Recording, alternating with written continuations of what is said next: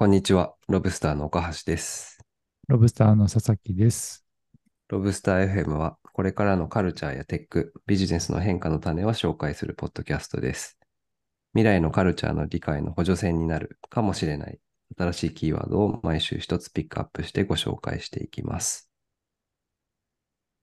はい、今週のキーワードは DateMeDocs です。はいで、しばらく前なんで、ちょっとすいません、第何号か忘れちゃったんですけど、多分もう去年。1年ぐらい前かな。に、なんか、とても変わった人の変わった趣味みたいな紹介したことがあって、それは何かというと、デート相手のための、こう、ちょうど1年前でした。2022年9月20日、うん。はい。はい。なんか自分の未来のデート相手のために、Google Docs に、9ページぐらいのドキュメントを作って、そこに自分の、こう、性格とか、過去の恋愛遍歴とかを、4つの章と15のサブカテゴリーに分けて、紹介をしているエンジニアの人がいて、それはワイヤードの記事だったんですけど、その記事を紹介したことがありました。で、このエピソードのタイトル、DateMeDocs って言ってるんですけど、エンジニアの方がよく ReadMe っていうね、ドキュメントを書きますけど、長いソースコードとかの前に、その前提となっていることとかを、記したドキュメントを書きますけど、それにかけて、ReadMe とかけて、DateMe というふうなドキュメントと呼んでますけども、そんなような形で、こう自分のことを事細かく書いたドキュメントを公開して、こうマッチングアプリとかでマッチした人に対して、そのドキュメントを読んでもらうってことを、やってみたということみたいです。はい。でこれは、なぜ面白いと思ったかというと、マッチング自体は、こう、インスタントに、まさに Tinder 的な感じで、こう、もう1秒かかんない感じで、こう、右左しながら、こう、マッチをしていくような感じだと思うんですけど、そういう時間軸と全くこう違う時間で、もう10ページぐらいのドキュメントを長い時間かけて読んでもらうっていう、その行為自体がすごい牧歌的で、面白い取り組みだな、みたいなことをですね、紹介をさせてもらったという感じですね。で、これはとてもユニークな特定の数名の取り組みとして面白いなみたいなことで紹介していたワイヤードの記事をピックしたんですけど、この話の続きかのような話が岡安さんがちょうど10ぐらいかな、にピックしてくれたので、ちょっとそれをはい。そうそう、佐々木さんが去年ピックアップしたこのワイヤードの記事が頭の片隅にありつつっていう感じだったんですけど、今回ピックアップしたのが2週間ぐらい前のニューヨークタイムズの記事で、Tired of Dating Up, Some Turn to DateMeDocs っていうタイトルの記事で、マッチングアプリ疲れを癒す DateMeDocs という感じで、今話題に上がった Tinder とか、いろんなマッチングアプリってあると思うんですけど、それに結構疲れちゃった人たちがいるらしくてですね、そういう人たちは、もちろん出会いは求めているし、パートナーは欲しいと思ってるんだけれども、ちょっと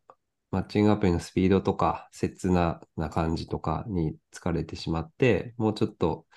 コミットメント高い、パートナー候補を探したいということで、DateMeDocs を活用し始めているっていうところが、この記事では紹介されていて、Google Docs も使われてるんですけど、最近だとちょっと今っぽいなと思ったのに、Notion でそれを書く人も増えているぽいです。で、この記事で紹介されていた、最近サンフランシスコに引っ越してきたコニーさんという方は、自分自身の Google Docs で、DateMeDocs ドックを公開していて、なんかプロフィールを書くというよりは、なんか自分の個人広告を新聞に出しているような感じだというふうに説明をしていて、去年の秋になんか公開して以来、15人との出会いがあったそうです。で、まあ、そういうこともあって、結構彼女的には、なんていうか、DateMeDocsのが自分に合っているし、ちゃんとした人と出会えるからいいんですってことを、この記事では語って、いましたという感じで、あとはなんか、この辺のマッチングアプリとかの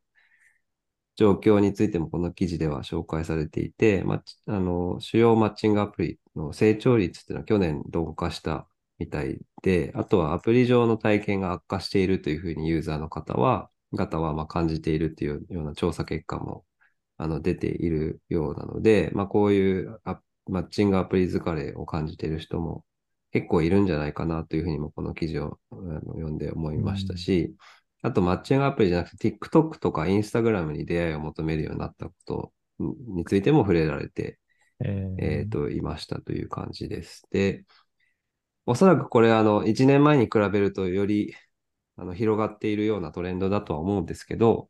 やっぱりまだこれを活用している人たちはテック業界、IT 業界で働いている方が、まあ、主にはいて、で、あとはアメリカの主要都市に住む人々に限られているっていうことも、この記事では触れられていましたという感じで、結構これ個人の Google Docs なので点在していると思うんですけど、それをなんか共通データベース化して、なんていうか、いろんな人の閲覧できるようにするようなシステムを作っている人も現れているので、まあちょっとしたニッチなトレンドにはなってきてるかなとは、はい、思いましたという感じです。まあ検索できるようにしたりとかなのかわかんないけど、はい、そういう、はい、基盤エンジンを作る人も出てきているという感じ。で、まあもうマッチングアプリは一昔前は珍しかったけど、まあ、今はもう本当にメインストリーム化していて、出会いの 50% 以上マッチングアプリみたいな感じなので、なんかそれがメインストリーム化した中でまたこういうようなオルタナティブな出会いの方法が出てくるの面白いし、なんかこのトレンドもまた変化していくんだろうなというふうに思いましたので、はい、人が、まあ、出会いたいという欲は多分あまりなくならないと思うので、その形がどんどん変わっていくのかなというふうに思いましたという感じです。確かになんかこう、ね、プロフィール写真で判断されるより、Notion のドキュメントを読んでもらった上で判断してもらった方が、お互いにとって良さそうですよね。そうですね。うん。でね、なんかでも最近やっぱマッチングアプリとかももうスワイプせずに全部 AI が自分の好みの人を判別するみたいな感じな、そういう機能が実装されましたみたいな記事も読んだんで、なんかそっち側でどんどん自動化していくし、逆サイドはもっと人間味の溢れる感じになっていくのかな。すごい、なんか両極端の、なんかスペクトラムが両極端に拡大された感じがありますよね。はい、そうですね。だってあれですよね、やりとりも AI がやってくれるんですよね。あ、そうそう、チャットも AI がやる。一通り知りたいことは AI が聞いといてくれるっていうね。そうそう、趣味はとか、なんかそういうのは。FAQ は AI が全部やってくれるみたいな。いやー、まあでも、まあ本当に大事なところに限って、コミュニケーションがするっていう意味で言うと、順化されるっていうことなのかもしれないけど、まあこういうのにちょっと抵抗感を覚えるのがおじさん的な価値観なのかもしれないな。そうですね。こういうのを積極的にいいよねって、はい、言っていかないといけないかもしれないですね。はい、なるほど。まあでもDateMeDocs、このニューヨークタイムズの記事で紹介されてた方々は結構年齢が上の方の方、30代後半とか40代の方でしたね、このデートミート。うんうん、なのでもうやっぱりロングタームでパートナーを探してる方はやっぱちょっとマッチングアプリ合わないかなみたいな風に思っている。まあそうなんですよね。まあそういった意味で本当用途が違うのかな。なんかもうだいぶ前からね、Tinder とかは今晩一緒に遊ぶ人、デートする人を探すみたいな感じだったので、なんかあんまりこう深く理解する必要がなかったっていうね。うん、なんかそういうふうに使い分けてたんでしょうけど、まあ年を重ねるにつれて、だんだんそういう遊び方をしなくなってくると。うんうん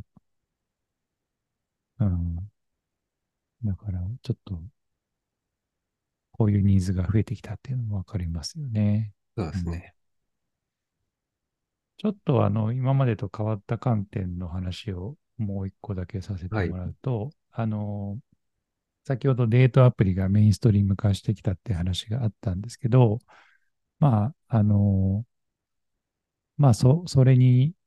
合わせてというか、その慢性疾患とか障害を抱える人も当たり前ですけど、うん、デートアプリを使うようになってきてますと。うん、で、この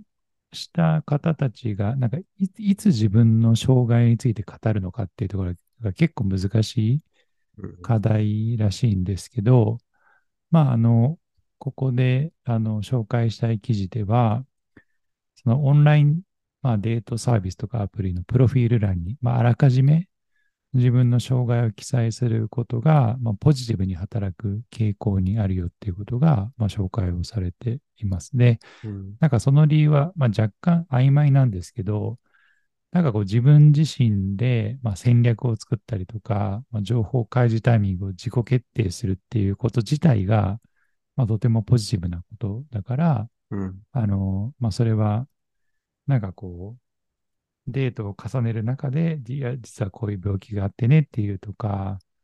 まあ、こう、体に障害があるのであれば、なんか会った時に初めてわかるみたいな感じじゃなくて、まあ、なんかあらかじめ相手に知ってもらった上で、付き合いを始めた方が、まあ、まあ、もちろんそれが、ネガティブに働くね、ケースもあると思うんですけど、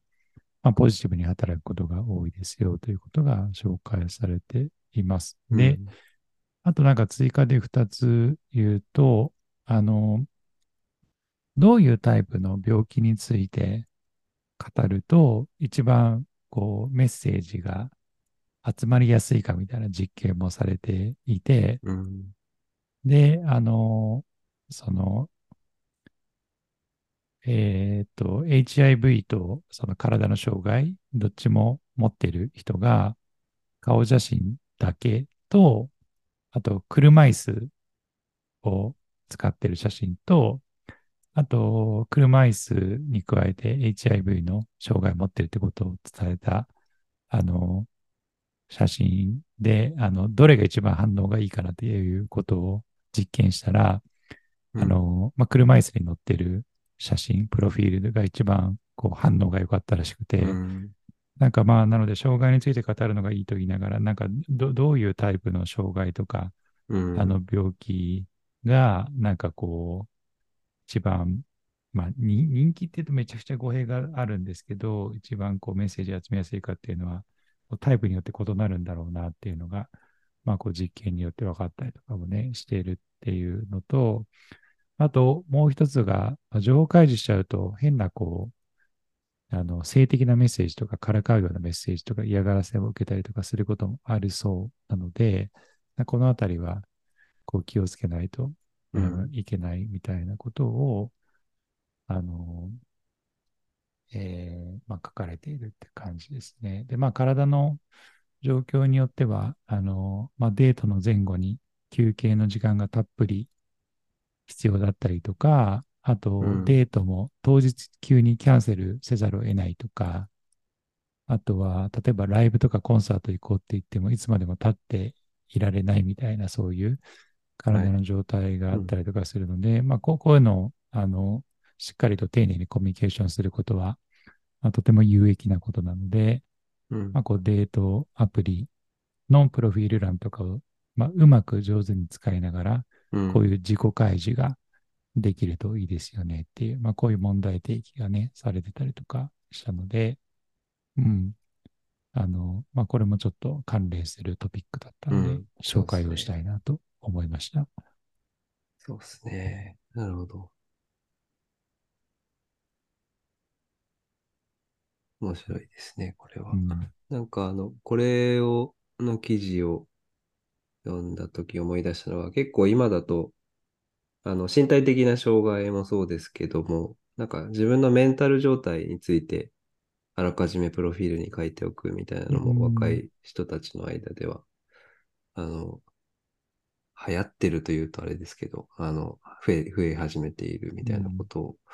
読んだことがあって、それによって、まあお互いのマッチ度をあらかじめまあ最適化しておくみたいなことにもなるし、うん、やっぱなんか自己開示をあらかじめしておくっていうのはなんかすごくお互いにとって結果的によくいいのかなとも思ったり、はい、しますね。確かに。うん。確かに。まあセラピースピークのところでもちょっと話しましたね。あ、そうそうそう。ね、そうですね。うん、はい。そう。なるほど。でした。うん、はい。ということで、なんか、結構デートアプリ、ロブスターでは着目していて、うん、そうですね。結構デートアプリのトピックはかなり多く取り上げてますよね。うん。うん、なぜかわからないか、でも、その辺なんか面白いですよね。なんかトレンドをウォッチしようと思うと、どうしてもデートアプリが入ってきますよね。うん、アンテナの中に。そうですね。うん。うん、なんか覚えてるのは、はい、なんかサーズデーっていう、木曜日にしか、もうみんななんかアプリばっかり見てんじゃないみたいな、そうそうそう、そんな感じで。木曜日にしかメッセージのやり取りできない。そうそうそう。アプリでしたっけ。そういうやつとかもありましたよね。うん、あと、僕好きなのが、リスボン発のデートアプリ、ブレックファストっていうアプリで、朝食一緒に食べませんかみたいな。朝食しか誘えない。データアプリみたいな。そう、なんかそういう制限型の、そうそうそう、朝ごはんだけとか、木曜だけとか、うん、なんかああいうのも面白いですよね。うん。うん。まあなんかね、これから、まあなんかいろいろ多分これから、まあロブスターフレンドシップとか扱ってますけどね、はい、友達同士とかそういうのもあるかもしれないし、うんうん、確かに確かに。高齢者同士とか、あとメンターとメンティーとか、なんか、そうですね。マッチングという文脈で言うと恋人だけじゃないので、うん、これからそういうのも出てくるかもしれないですね。そうですね。なんかそういう友達探しとかは全然ありえますね。アルゴリズムとか使って、これから友達を見つけてくれるかもしれないですね。うん、そうだよ。やっぱそうなるとやっぱりね、写真だけじゃない、もうちょっと深みのある情報とか趣味思考の。友達探そうっていう時に写真とか全然意味ないですから、ね。意味ないですよね。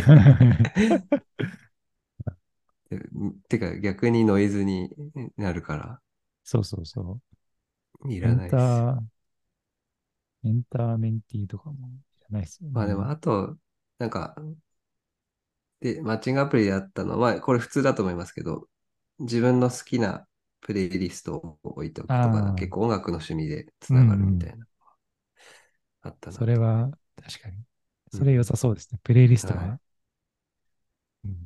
あとよくみんなが欲しがるのは、なんか、家の本棚にどんな本が置いてあるかみたいな。確かにね。うん。確かに。友達とかそういうのの方が合いそう。なんか、そうですね、プロフィール写真より本棚の写真を載せた方が合いそうですね。うん、なんか、ありそうな気もしますけど、そういうサービス。確かに。うん、はい。感じですかね。はい。今週は。こんな感じですかね。はい。はい。今週はこのあたりにしたいと思います。ロブスターでは毎週月曜日朝7時にニュースレターを配信しています。もしよろしければそちらもご登録ください。ハッシュタグロブスターとつぶやいていただけると嬉しいです。それではまた来週。ありがとうございました。はい、ありがとうございました。